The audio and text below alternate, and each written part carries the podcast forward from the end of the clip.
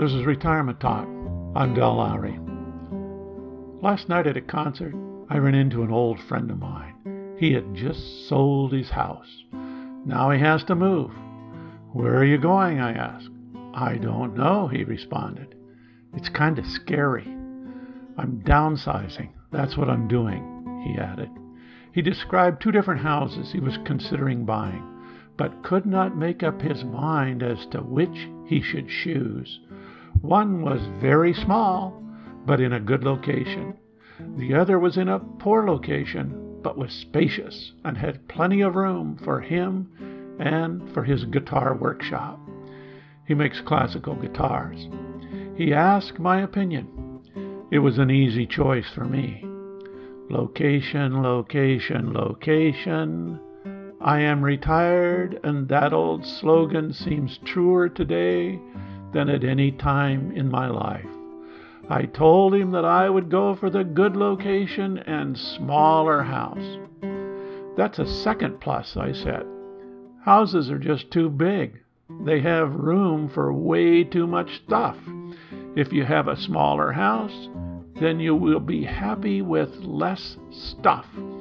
That will be easier on the pocketbook easier on the cleaning, easier on repairs and maintenance, and easier on your mind. Just think, I said, your heating bill will be close to nothing, and your taxes will be very low. Those are both good things.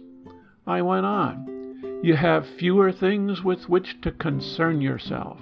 Your mind and body will be free to explore other things.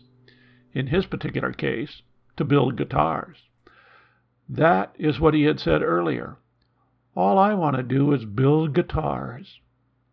This past week, I walked around much of my neighborhood knocking on doors on behalf of a political candidate.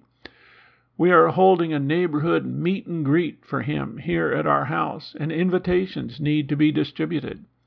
I was constantly amazed at the size of the houses and the age of the occupants. All, most all, of the owners seem to be of retirement age. I would guess the average age to be around 70. Probably 90% of these houses are occupied by two or less people. Yet the size of the houses probably range from two to 5,000 square feet.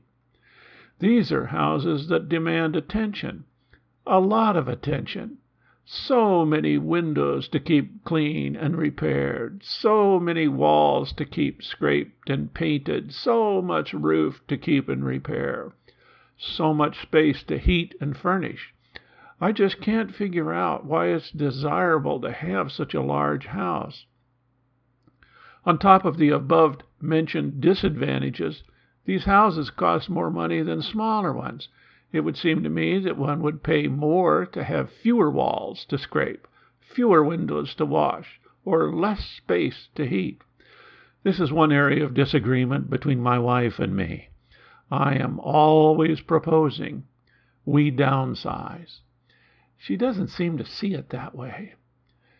The other factor of my opinion for my friend's choice of houses was location.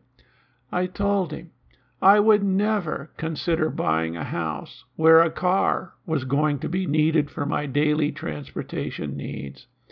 How valuable is it to be able to walk to the grocery store, the post office, the drug store, the coffee shop, etc.?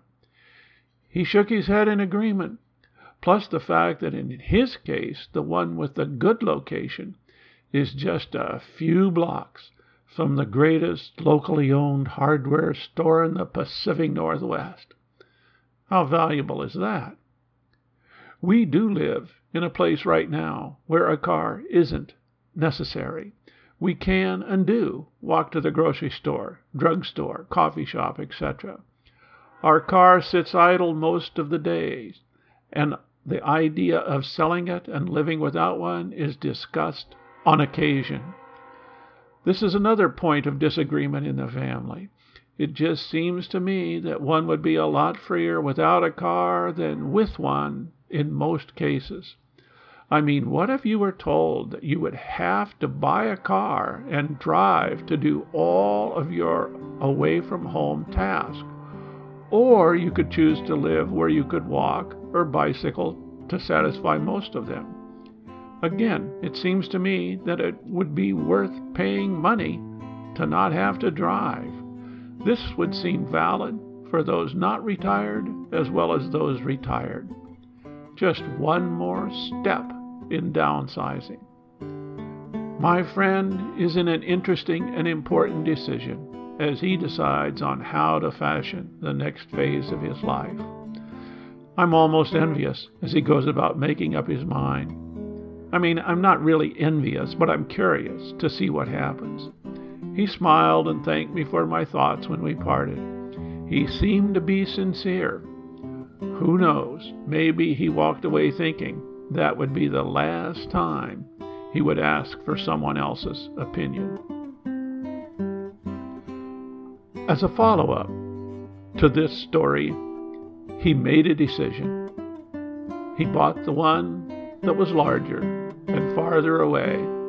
And I have asked him if he's glad he made that decision. And he always kind of grimaces and shakes his head and says, Well, I'm not really sure. This is a Retirement Talk. If you have questions, comments, or suggestions, contact Del at retirementtalk.org.